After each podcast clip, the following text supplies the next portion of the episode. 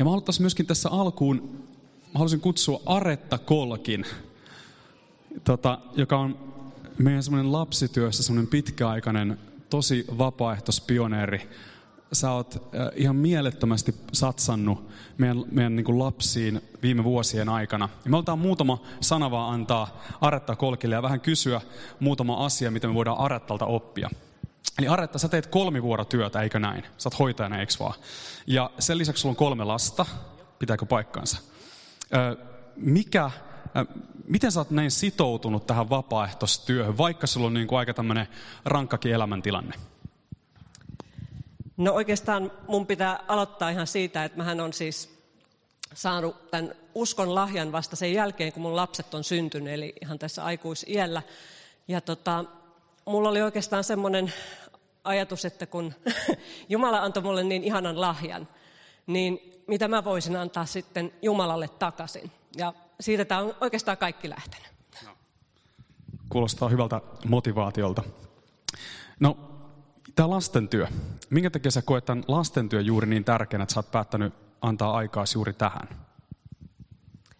No, oikeastaan niin kuin tuossa edellisessä biisissäkin sanottiin, että tahdon nähdä sukupolven, joka nousee ja niin edespäin. Mutta tota, lastentyö on nimenomaan sitä, missä, no oikeastaan missä mä koen, että mä pystyn antamaan itsestäni tässä kaikessa epätäydellisyydessäni, niin tota, kuitenkin lapset on niin täydellisiä ja Jumala on tavallaan ne kaikki lapset tänne valinnut, niin mä oon kokenut, että, että vaikka mä en ehkä kauheasti osaa, mutta mun ei tarvii, että kyllä se Jumala hoitaa. No onko sulla aikaisempaa taustaa ollut tällainen niin lapsi, lapsityövetäjänä tai tällainen, vai miten sä rohkaistut niin kuin lähtemään mukaan? Miten se tapahtui, että sä tulit ylipäänsä mukaan tähän lastentyöhön? No tunnustan, että ei mulla itse asiassa ollut, ollut lapsityöstä sinällään mitään kokemusta ja vielä vähemmän mistään seurakuntatyöstä, että, että mä tosiaan olin vasta muutaman vuoden ollut uskossa ja koin, että mulla ei ole mitään valmiuksia kenellekään mitään opettaa ainakaan. Että tota.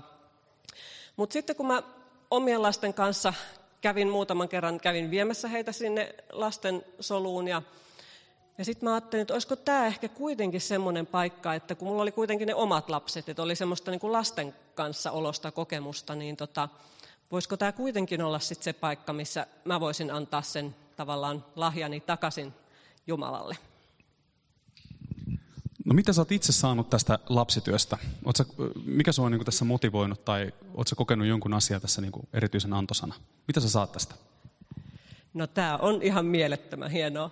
Eli tota, lapset, on, lapset on niin ihania, siitä ei vaan pääse mihinkään. Siis, ää, no, siis joskus tietysti on väsynyt ja ajattelee, että mitä, mitä mulla nyt on annettavaa. Ja, ja tota, mutta sitten kun menee sinne niiden lasten eteen ja kun ne on niin täynnä iloa ja energiaa ja, ja sitten, tota, sitten sä oot ajatellut, suunnitellut jonkun jutun, että joo, että näin me tehdään ja sitten sä huomaat, että me tehdään jotain ihan muuta. Että tota, jos mä annan esimerkiksi ihan tämmöisen hyvin lyhyen esimerkin, niin tota, kerran puhuttiin esimerkiksi siitä, että, että mitä Jumala tahtoo niin kuin meidän tekevän. Ja puhuttiin siitä, että, että Jumala tahtoo, että me rakastettaisiin toinen toisiamme ja rakastettaisiin Jumalaa. Ja siitä sitten päästiin tämmöiseen sujuvasti aasinsiltana, että lapset keksi, että ai jaa, että totta tosiaan, että, että tota, käviköhän se niin, että, että tota, Jumala lähetti sen meteoriittisateen tuhoamaan ne dinosaurukset, jotta se iso Tyrannosaurus Rex ei olisi tuhonnut ihmistä. Mä olin, joo, niin sen on varmaan täytynyt olla. Et tässä on niin itse ihan mielettömästi, että et en, en olisi tullut ehkä ajatelleeksi tätäkään asiaa ilman tätä. Muista, muistakaa, kuulitte tämän uuden väkevän opin niin täältä ensimmäistä kertaa. Tämä oli hyvä. Jos ette mitään muuta muista tästä tulevasta saarnastakin, niin tässä, tässä liittää pureksittavaa. Mutta mitä sä vielä, Aretta, mitä sä sanoisit vielä niille, jotka ehkä miettii, että hei, mä haluaisin lähteä mukaan lapsityöhön tai haluaisin tulla mukaan jotenkin palvelemaan. Mitä sä sanoisit ihmisille, jotka pohtii osallistumista?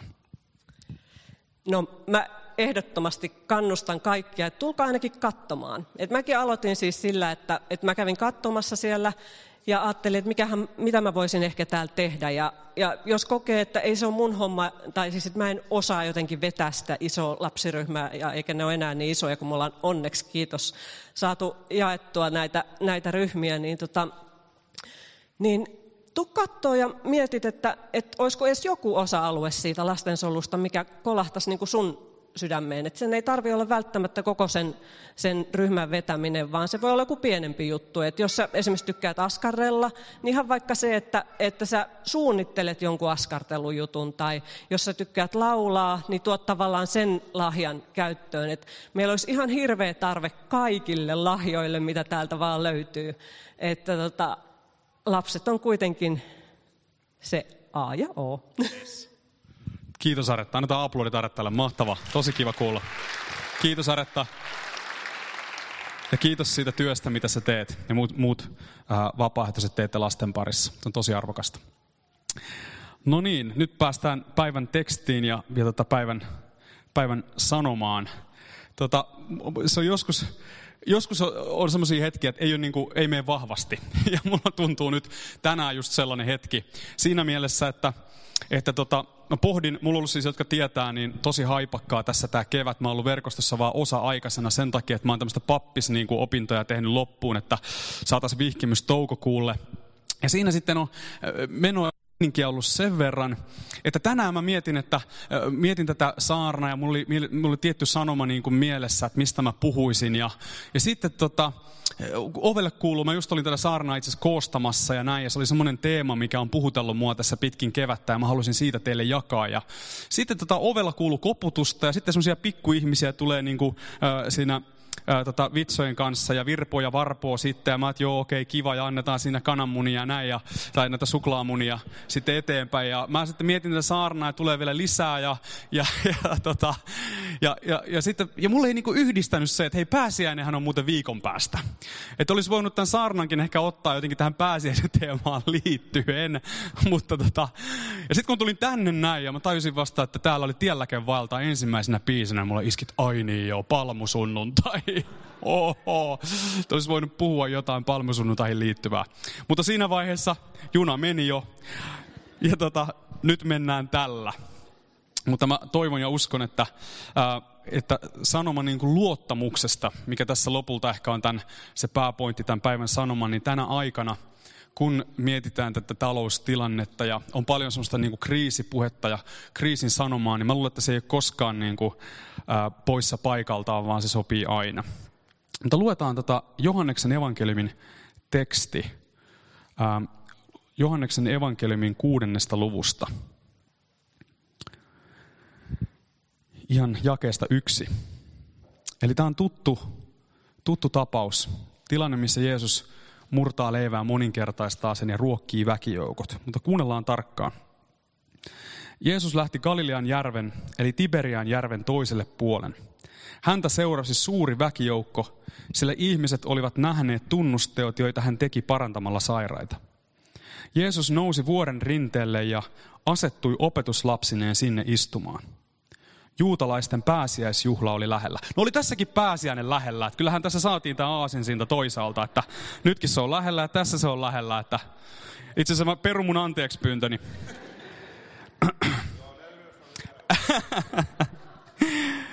Jeesus kohotti katseensa ja näki, että suuri ihmisjoukko oli tulossa.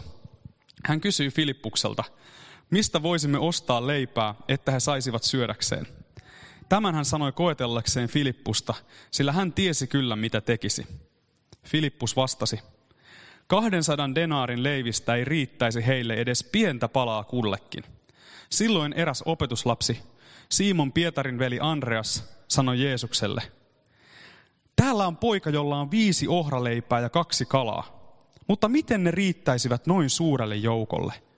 Jeesus sanoi, käskekää kaikkien asettua istumaan. Rinteellä kasvoi rehevä nurmi ja ihmiset istuutuivat maahan. Paikalla oli noin viisi tuhatta miestä. Jeesus otti leivät, kiitti Jumalaa ja jakoi leivät syömään asettuneille. Samoin hän jakoi kalat ja kaikki saivat niin paljon kuin halusivat.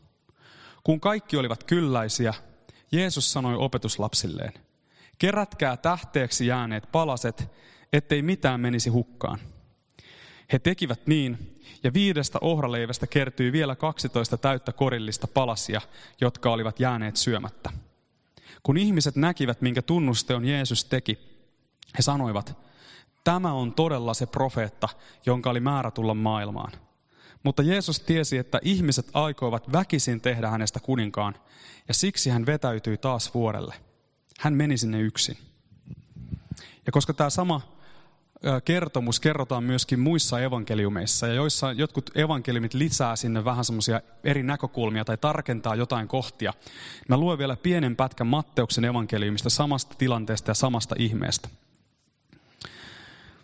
Ja hän käski, siis Jeesus, hän käski kansan asettua ruohikkoon, otti ne viisi leipää ja kaksi kalaa, katsoi ylös taivaaseen ja siunasi, mursi ja antoi leivät opetuslapsilleensa. Ja opetuslapset antoivat kansalle. Ja kaikki söivät ja tulivat ravituiksi. Tämä oli siis Matteus 14, 19-20. Isä, mä pyydän, että sä voisit puhua meille ja koskettaa meitä tämän sanan kautta ja myöskin valmistaa meidän sydämiä ja mieliä kohti pääsiäistä. Ja mä pyydän Isä, että sun kuolema ja ylösnousemus ja kaikki se, mitä se julisti meille Jumalasta ja kaikki se, mitä se vaikutti, ja se sun sovitus niin kuin vaikutti meissä ja vaikutti maailmassa, niin me rukoilla, tänään me voitaisiin niin kuin, kuin yhtä konkreettisena kuin leipä ja kala, niin me voitaisiin jotenkin saada se meidän ravinnoksemme. Isä, ravitsessa meidät, ruokissa meidät tänään. Jeesuksen nimessä. Amen. Ja samalla kun mä puhun tästä, niin mä hieman niin kuin kerron ja kuvaan sitä tilannetta aina hetkittäin, että mitä siinä tapahtui. Ja osa näistä asioista, mihin mä viittaan, niin nousee myöskin niistä muista tekseistä, muiden evankeliumin kertomuksista tästä samasta tilanteesta. Eli, eli tätä ei kannata ihmetellä, jos jotain kohtaa ei tästä löydy, löytyy sitten jostain muusta evankeliumitekstistä. Mutta tämä tilannehan lähtee siitä, että useita päiviä Jeesus oli kohdannut ja palvelu ihmisiä. Hän oli parantanut ihmisiä, hän oli opettanut heitä. Ja joissain sanotaan vissiin, että kolme päivää hän oli niin kuin palvellut ihmisiä. Ja alkoi tulla myöhä. Ja toisessa evankeliumissa kerrotaan se, että opetuslapset alkoi vähän hermostua. Ja ne alkoi miettiä, että kansa on varmaan nälkäinen. Että pitäisiköhän panna tämä seminaari tästä poikki ja alkaa palata kotiin. Että on ollut tosi kivaa, mutta eiköhän tämä olisi tässä.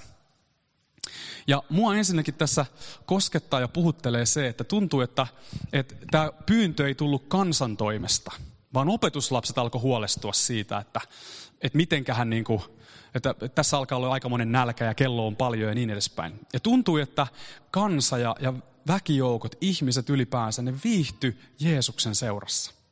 Ja ne oli jotenkin lumoutuneita siitä Jeesuksen persoonasta.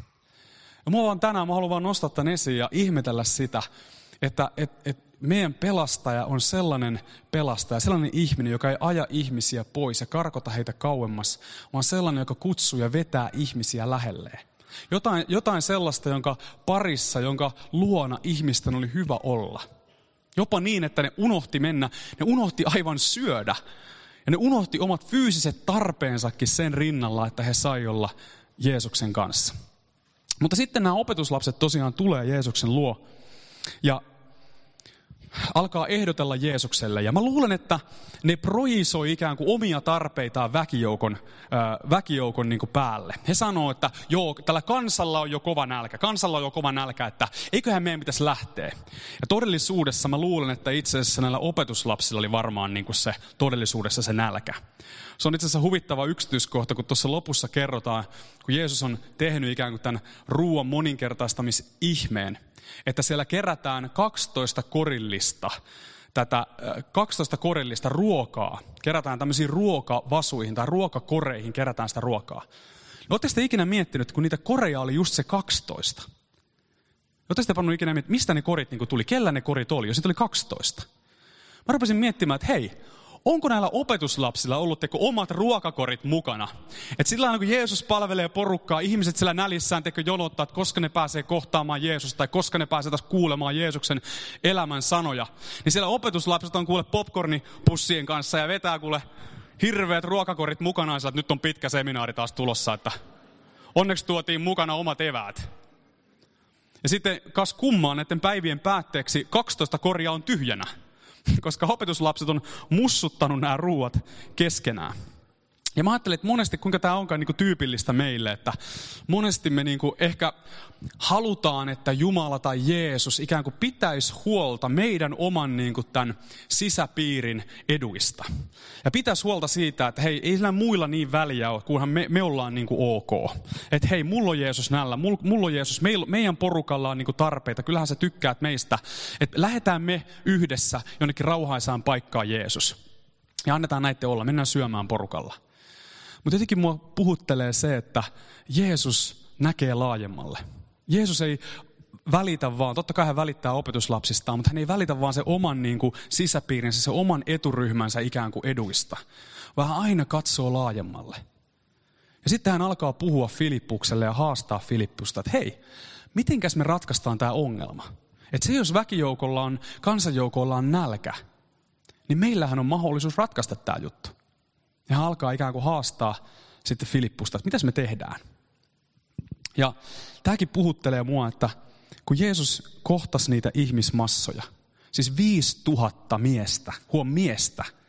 Ja me ajatellaan joku, mä oon kuullut joskus jonkun saarn, että okei, se on miehiä, ja siihen aikaan aika monet oli niin kuin naimisissa, että niillä oli sitten perhe. Ja me ajatellaan tällä länsimaisesti, että okei, no siellä on niin kuin ollut teikö, isä, äiti ja kaksi lasta. Tai 1,7 ehkä. Ja sitten me ajatellaan, että 1500, 20 000 ihmistä. Mutta jos sä meet kolmannen maailman maihin, tai meet niin kuin vähän tämmöisiin niin kuin, ää, ei niin kehittyneisiin maihin, mitä just 2000 vuotta sitten Israel, millainen tilanne siellä oli. Niin jos sä meet jonnekin Afrikkaa ja oot siellä silleen, että hei, että isä ja isä, äiti ja kaksi lasta, niin nehän nauraa sut kylästä pihalle. Että se on sellainen, että isä, äiti ja kymmenen lasta suurin piirtein se tilanne. Että voitte alkaa tehdä sitä matematiikkaa siitä, että jos miehiä pelkästään on 5000, niin kyllä se 20 000 on sitten ainakin minimi, mitä sitä kokonaista porukkaa oli siellä. Aivan valtava, valtava seminaari, valtava konferenssi. Oli varmaan tosi väkevää. Ja, ja tosiaan voitte kuvitella, että sitten kun ruvetaan tämmöisen ryhmän ruokkimisesta puhumaan, niin siinä voi tulla vähän niin kuin pupupöksyyn. Mutta Jeesus ei näe tätä valtavaa joukkoa vaan tämmöisenä massana, vaan hän näkee ne persoonina. Ja aina kun me ikään kuin aletaan katsoa toista ihmistä, ei vaan sen kautta, että mitä mä hyödyn tosta, mitä mä saan näistä ihmisistä, tai miten tämä ihminen voisi ikään kuin edesauttaa mun agendaani, vaan sen mun agendan ja mun tarpeiden ja mun, ää, niiden mun juttujen ikään kuin ohi. Mä alan nähdä, että mikä sen toisen ihmisen tarpeet on. Mitä se toinen ihminen tarvitsee. Niin silloin mä alan nähdä sen ihmisen persoonana. Ja Jeesus näki näiden ihmisten tarpeet. Näki sen kaiken muun härdellin niin kuin ohi ja rakasti. Hän näkee meidät persoonina ja tässä on hyvä kutsu myöskin meille tehdä samoin kun me kohdataan. Ja niin helppo välillä ajatella vaan vaikka jostain pakolaisista tai jostain tietystä ihmisryhmästä. Ajatella semmoisena massana. Mutta sitten kun sä kohtaat yhden niistä ja näet vähän pitemmälle, näet sen ihmisen tarpeet, niin yhtäkkiä sillä koko ihmisryhmällä onkin kasvot. Ja sä alat nähdä ne ihmiset persoonina. Ja tällaista persoonallista kohtaamista mä, mä haluaisin meidät kaikki haastaa ja kaikki kutsua. Mutta tosiaan Jeesus ei välitä, vaan omasta sisäpiiristään. Päättää, että nyt ruokitaan nämä, nämä kaverit. Ja sitten sieltä, kuinka ollakaan sitten, kun nämä pohtii, että mitä tässä pitäisi tehdä, niin sieltä Andreaksen, ei kun Pietarin veli Andreas, on, on kun Jeesus kysyi, että no onko meillä mitään ruokaa, mitä me voitaisiin jakaa. Niin tota, Andreas on pannut merkille. Mä luulen, että siellä on ollut nälkäinen vatsa. Ja sitten se on ehkä jo siellä pidemmän aikaa katsonut, että tuo pikkupojalla on muuten vielä Meillä on näköjään nämä popcornikorit on tyhjinä, mutta pikkupojalla saattaisi olla vielä, on pari leipää ja pari kalaa siellä. Että. Ja voi olla, että se on ollut siellä jonkun aikaa, ikään kuin mä kuvittelen näin, voi olla tämä mun kierron mielikuvitus, mutta Andreas on ollut siellä ehkä Pietarin kanssa jo, että hei, jos voitaisiko me silleen, että hei, hei poika, että tota noin, niin, voitaisiko vähän jakaa tätä evästä ja valmiina, valmiina nappaamaan. Kuinka se ollakaan sitten löytyy jostain kummasta välittömästi, Andreas tietää, että täällä on poika, jolla on vielä vähän ruokaa. Ja Jeesus päättää, että okei, tämä on hyvä, tuokaa ne tänne, tehdään niiden kanssa jotain. Jeesus ottaa sitten nämä, nämä leivät ja kalat. Ja siinä sanotaan, että hän katsoo vaan ylös taivaaseen. Ja hän siunaa. Vanha käännös taitaa sanoa siunaa, ja uusi käännös sanoo, että hän kiittää. Ja siihen aikaan ei oikeastaan, ei siunattu ruokaa. Meillä on tullut sellainen käsitys, vähän väärin ymmärretty se kohta, kun se sana voi tarkoittaa kiittämistä tai siunaamista, että meidän pitää siunata aina ruoka. Siihen aikaan ei varsinaisesti siunattu ruokaa, vaan siunattiin sen ruoan antaja. Eli siunattiin Jumalaa. Se oli se juutalainen tapa, että aina kun niillä oli joku asia, mistä ne oli kiitollisia, niin ne siunas sitä lahjan antajaa. Ja ne tiedosti, että kaikki hyvä tulee taivaan isältä, kaikki hyvä tulee Jumalalta. Jopa, niillä oli jopa oma rukous, oma semmoinen siunaus siitä, että kun ne meni vessaan, ja siellä vessassa tyhjensi niin kuin vatsansa, niin ne kiitti Herraa ja ylisti Herraa siitä, että vatsalaukku pelaa. Ne ylisti terveydestään Jumalaa. Ja välillä me ei niin kuin ehkä huomata ylistää tällaisista arkisista ja kiittää Jumalaa tällaisista arkisista asioista, koska meillä ehkä nämä asiat pelaa ja toimii. Mutta sitten vasta kun ne rupeaa reistaamaan, niin me aletaan tajuta niiden arvo. Ja aletaan nähdä, että hei tästäkin asiasta voisi olla kiitollinen. Tämäkin on jotain sellaista, mistä voisi mistä vois iloita. Mä muistan mun yksi ystäväni, ähm, se joskus teki semmoisen, se on aika semmoinen radikaali nuorisoevankelista oli, ja se jotain nuorten ryhmää piti, ja se päätti haastaa ne nuoret, tämä en ollut siis minä missään nimessä, sanonut tästä irti, mutta, tota, mutta yksi ystävä päätti, että oli tämmöinen tiedätkö, joku nolla astetta, vähän tämmöinen se keli kuin nytkin, lunta vähän maassa.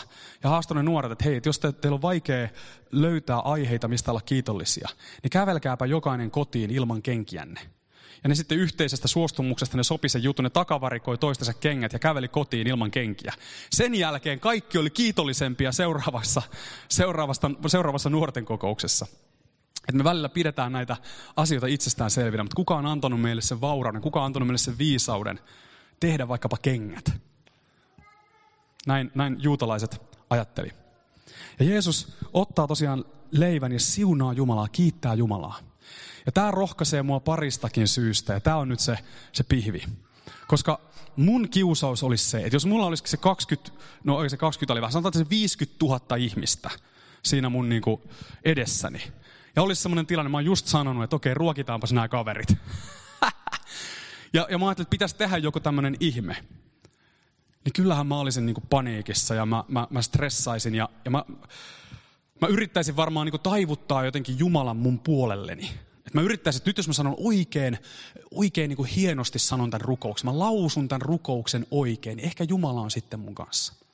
Ja meillä on monesti, kun meillä on semmoinen vähän, semmoinen, että me ei luoteta ihan Jumalaan, niin meillä on semmoinen kiusaus niin kuin, kaatua perfektionismiin. Että me ajatellaan sillä, että kun mä teen kaikki asiat just Jetsulle oikein, niin sitten Jumala on mun kanssa. Ja Jumala tekee jotain hyvää. Tai se toinen voi olla, että mä olisin ehkä yrittänyt hirveällä rukouksella ja väännellä oikein rukoilla ja taivuttaa ikään kuin Jumalan mun puolelle ja Jumalan suosion siihen tilanteeseen mun kanssa olemaan. Meillä voi olla toinen kiusaus ikään kuin ylisuorittaa. Jos me ollaan epävarmoja siitä, että onko Jumala oikeasti hyvä ja onko Jumala oikeasti mun kanssa. Ja jotenkin mua siunaa vaan se, että, että, että, että Jeesus ei tehnyt mitään tällaista. Vaan Jeesus vaan yksinkertaisesti oli kiitollinen. Vaan otti ja luotti Jumalaan. Ja niin kuin kaikilla ensimmäisen vuosisadan juutalaisilla, niin tämä Jahve, tämä juutalaisten Jumala, tämä heidän isiensä Jumala, oli se perimmäinen todellisuus. Se oli se todellisuus, joka, ää, jonka varassa kaikki heidän näkökulmastaan oli. Ja Jeesukselle tämä perimmäinen todellisuus oli äärimmäisen luotettava ja äärimmäisen hyvä. Niin että Jeesuksen tarvinnut ikään kuin taivuttaa Jumalan kättä puolelleen tässä tilanteessa. Ja mä luulen, että meilläkin on paljon sellaista, sen tyyppistä kirjallisuutta vaikka seurakunnassa, että, että tota, puhutaan vaikka paljon antautumisesta. Että pitää antautua enemmän. Sitten sä saat Jumalan voiman, tai sitten sä saat voitelun, tai sitten sun kautta tapahtuu ihmeitä, tai sitten Jumala rakastaa sua, jos on oikein huonoa opetusta.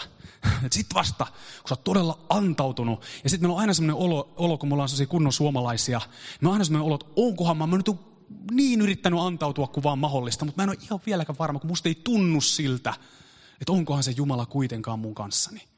Ja pitäisikö mun antautua vielä vähän lisää? Missä mä voisin vielä antautua? Kuinka mä voisin... Ja yhtäkkiä yrittää antautua, niin sitä kauemmas ikään kuin se Jumalan hyvyys tuntuu meitä pakenevan. Ja tuntuu, että yhtäkkiä meillä on tosi iso niin kuin minä, tosi iso minä, jonka harteilla kaikki tämä juttu on. Joka on sitten lopulta tavallaan se pelastaja ja se todellinen läpimurron, läpimurtouskova. Mä oon kuullut ihan, läpimurtouskova, ihan semmoinen termi oli tietyssä, tietyssä, tietyssä kuviossa, missä me joskus puhuttiin, puhuttiin läpimurtouskovista. Mutta meidän Jumala alkaa olla aika pieni. Ja jotenkin mä haluaisin tänä, tänä aikana, varsinkin kun meillä on niitä oikeita mur- huolenaiheita ja murehtimisen aiheita, ja muistuttaa meitä siitä, että meillä on oikeasti Jumala, joka oikeasti tietää jokaisen hiuskarva, joka meidän päästä tipahtaa, ja on luvannut pitää meistä huolta. Ja tämä perimmäinen todellisuus ei ole joku ennalta arvaamaton ja paha ja epäluotettava, vaan se on luotettava. Ja se ei ole edes sun harteilla. Että Jumala on aika iso ja me ollaan aika pieniä.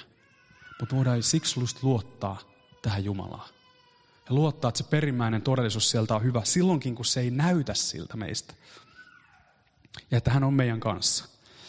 Eli Jeesuksen isä, jota Jeesus rukoili, on luotettava isä. Ja Jeesuksen asenne oli tämmöinen levollinen luottamus pohjimmiltaan, tai, tai siihen, että Jumala on pohjimmiltaan absoluuttisen hyvä ja luotettava. Ja mä luulen, että, että mekin voitaisiin joskus vähemmän murehtia sitä, että mitä me ei vielä olla, vaikka uskovina. Ja enemmän olla kiitollisia siitä, mitä me ollaan.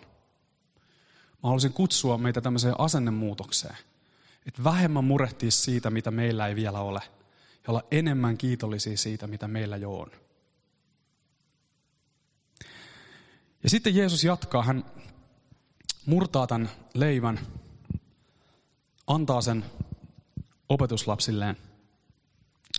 Tämä kerrotaan Matteuksessa vähän tarkemmin tosiaan. Eli Jeesus murtaa sen leivän ja antaa sen opetuslapsilleen, niille 12, jotka sitten alkaa jakaa sitä eteenpäin näille tuhansille ja tuhansille ja tuhansille ihmisille.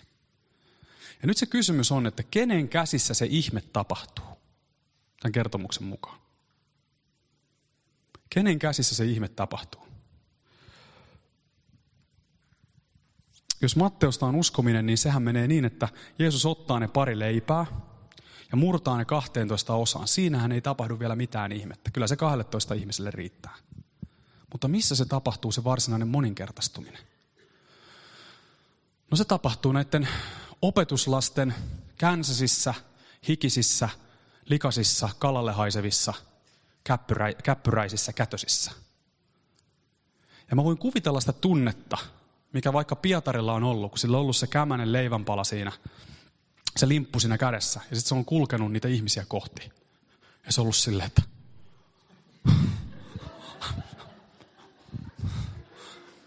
ei, ei, mä, ei Jeesus, ei tämä toimi. Ei tää, mä tiedän, ei tämä toimi. Sitten Jeesus, ei me vaan, me vaan, ei mitään, tää, kato, hoidat homman kotiin.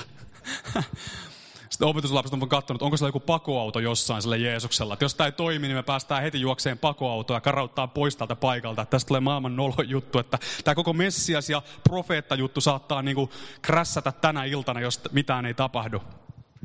Ja Pietari menee ja opetuslapset menee ja alkaa murtaa sitä leipää. Ja yhtäkkiä joka, jokaisen, joka kerta kun ne murtaa sitä, niin sitä vaan jotenkin ihmeellisesti riittää. Sitä vaan tulee lisää ja lisää ja lisää.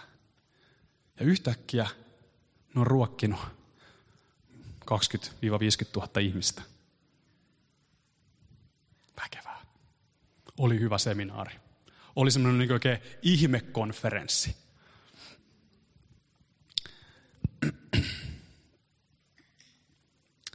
Ja se, mitä tämä puhuttelee mua, tämä kohta, niin on se, että kuinka monesti meillä saattaa olla sellainen olo, kun me lähestytään jotain uutta asiaa meidän elämässä. Tai voi olla, että me ollaan yritetty vaikka hakea jotain työpaikkaa. Ja jokainen, niin kuin, jokainen niin kuin epäonnistunut yritys toisensa jälkeen julistaa meille sitä, että sä et ole riittävä. Ja se, mitä Jumala on sulle antanut, se, mitä oot Jeesukselta oot saanut, niin se ei ole riittävää.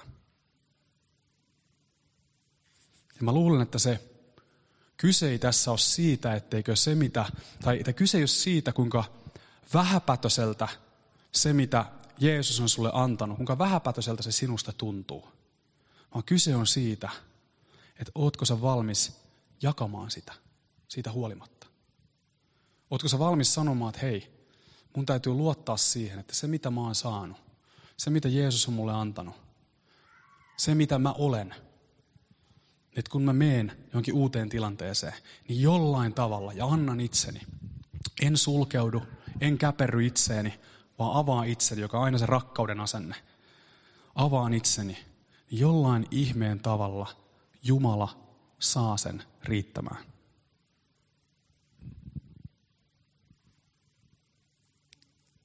Ja meidän krooninen tila varmaan on just se riittämättömyyden tunne ja se vähäpätöisyyden tunne ja se tunne, että okei, meillä on tämä kämänen leivän kannikka käsissä annettu. Että ei tämä riitä mihinkään. Voisiko tämä nyt, mitä mulle on annettu, olla siunauksessa muka muille? Voisiko tällä nyt muka auttaa ketään? En mä nyt osaa palvella muita tai en mä tiedä, miten välittää mun lähimmäisistä. En mä tiedä, miten lapsityötä pitäisi tehdä. Niin kuin Aretta olisi voinut sanoa näin. Ja sitten kun me astutaan siihen juttuun ja ollaan kiitollisia siitä, mitä me ollaan. Ei niittekö Jumala silti ilman sun kiitollisuuttakin tekisi ihmeitä. En mä sitä sano. Mutta välillä se auttaa meidän sitä sisäistä kitkaa, jos me ollaan iloisia ja jopa kiitollisia siitä, mitä Jumala on meissä tehnyt ja mitä Jumala on meille antanut. Niin sitten me stressataan vähemmän. Ja me voitaisiin rohkeasti mennä kaikkiin niihin tilanteisiin, niihin hulluihinkin tilanteisiin, mihin Jumala meitä joskus kutsuu, missä meidän olo on täysin riittämätön. Ja alkaa nähdä, kun jostain, jostain, se pieni leivänkannikka, mikä meillä on, se alkaakin kantaa, se alkaakin riittää, se alkaakin ruokkia muita. Se alkaakin olemaan siunaus.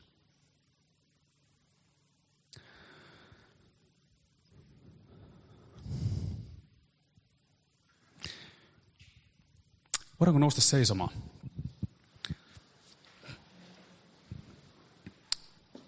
Mä mietin sellaista, että kun mä puhuin, voitaisiin pitää semmoinen antautumiskokous, että nyt antaudutaan oikein, kun ei meillä ole vielä antauduttu tarpeeksi. Ei vaan. Mä haluaisin sellaisen antautumisen kyllä tehdä, että ehkä sulla on joku mielessä joku asia, mikä on sulle semmoinen niin kuin vaan joku leivän kannikka. Mikä on sun silmissä vähäpätönen mikä sun mielestä ei ole ehkä kovin merkittävä. Ehkä sulla on semmoinen olo itsestäsi, että sä et ole kovin tärkeä, sä et ole kovin merkittävä. Kuka mä nyt oon? Voi olla, että sulla on jotain lahjoja, mitä sä et pidä kovin ihmeellisinä. Mutta sä pohdit, että voisiko nämä kuitenkin olla jollekin siunaukseksi. Ja voisiko täällä jossain olla kuitenkin joku paikka, missä nämä vois auttaa toisia.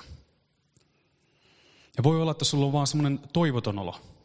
Sulla on semmoinen olo, että sä oot pettynyt itseesi ja Sä oot pettynyt ikään kuin niihin kortteihin, mitä elämä on sulle jakanut. Voi olla sulla sellainen olo, että mikään ovi ei aukee. Voi olla, että ne olosuhteet huutaa sulle sitä, että sä et riitä, sä et ole tarpeeksi, sä et ole tarpeeksi fiksu ja filmaattinen. Ja sulla on olo, että se sun koko elämä on semmoinen leivän, homeinen leivän kannikka.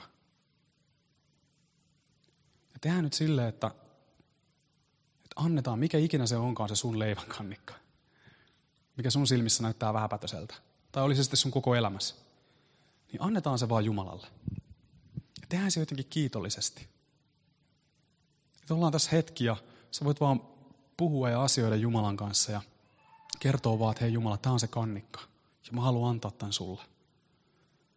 Ja toisaalta mä haluan myöskin olla kiitollinen tästä. Sä voit jopa ajatella, että hei mä haluan olla kiitollinen siitä, kuka mä oon. Että jospa joku voisi tänään ensimmäistä kertaa elämässään olla iloinen siitä, että kuka sä oot ja missä sä oot. Ja jotenkin nähdä sen uusin silmin, sen sun elämäntilanteen. Ja nähdä, mitä Jumala haluaa sillä tehdä. Mutta tehdään ollaan ihan hetki. Mä oon tässä hetken hiljaa. Te saatte rukoilla olla hetken Jumala edessä. Ja sitten mä vielä rukoilen lyhyesti. Käykö tämä?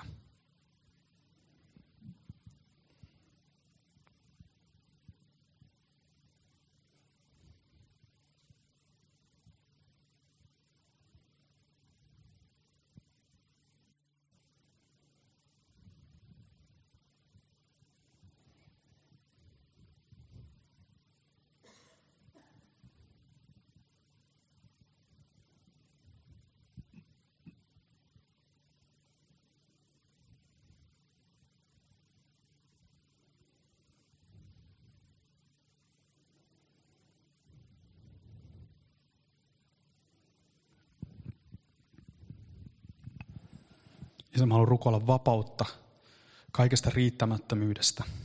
Mä haluan rukoilla vapautta myös semmoisista ramp- elämää rampauttavista valheista ja ajatuksista, jotka painaa alas ja lannistaa ja murehduttaa meitä. Ja jos me nähdään koko ajan itsemme ja toiset ehkä ympärillämme semmoisen vinoutuneen linssin kautta ja me ei nähdä sitä kauneutta, jota sä oot meidän, meidän sisimpään meidän elämään kylvänyt, Isä, vaikka kuinka rososelta niin kuin meidän olosuhteet näyttäisi. Mä rukoilen, Isä, sun silmiä. Mä rukoilen se silmien avautumista meille ja mä rukoilen myöskin moninkertaistumisen ihmeitä. Mä rukoilen niin uutta rohkeutta meille elää meidän tätä elämää täysillä. Mä rukoilen uutta rohkeutta myöskin haaveilla ja lähteä tavoittelemaan semmoisia niin kuin tavoitteita myöskin, mitkä tuntuu niin kuin mahottomilta. Mä rukoilen Isä uutta rohkeutta niin kuin nähdä, että ne lahjat, mitä meille on annettu, niin sun semmoisessa ohjauksessa ne voi moninkertaistua Isä. Ja niistä voi tulla paljon suurempi siunaus kuin mitä me koskaan osataan kuvitellakaan. Ja mä pyydän Isä, että syntyisi paljon semmoisia luovia ajatuksia, paljon siunausta Isä ja myöskin paljon sellaista tyytyväisyyttä. Ja tyytyväisyys yhdessä jumalisuuden kanssa on suuri voitto. Niin mä rukoilen paljon voittoja meidän ylle ja meidän elämään tänään siitä, että me voitaisiin olla tyytyväisiä. Tyytyväisiä niin kuin omassa nahassamme ja omassa, omassa niin kuin olemuksessamme, Isä. Ja, ja, ja olla kiitollisia ja olla kokea, Isä, sun rakkautta ja luottaa meidän olosuhteessa, Isä, sinuun. Ja mä rukoilen myöskin avoimia ovia, Isä, Jeesuksen nimessä. Mä rukoilen työpaikkoja, Isä, että sä siunaat ja moninkertaiset Isä ja, ja, ja avaat meille mahdollisuuksia myöskin meidän työ, niissä töissä, mitä meillä myöskin on, niin tehdä yhä mielekkäämmin, yhä merkityksellisemmin, yhä hedelmällisemmin sitä työtä. Ja lukoilen sun siunausta siihen työhön, että se, se myöskin se ikään kuin vähäpätöinen työ, meidän mielestä vähäpätöinen työ, mikä meillä on, että se voisi moninkertaistua ja kantaa sellaista hedelmää, mitä me ei edes niin kuin osata kuvitella tai nähdä. Isä, mä pyydän, että siunaa meitä, kirkasta meidän mieltä, kirkasta meidän sydäntä, kirkasta meidän ajatuksia, Isä. Ja tee moninkertaistumisen ihme. Ja mä annan myöskin verkoston, Isä, sulle. Ja me pyydetään, Isä, moninkertaistumisen ihmettä. Isä, sun kunniaksi. Jeesuksen nimessä.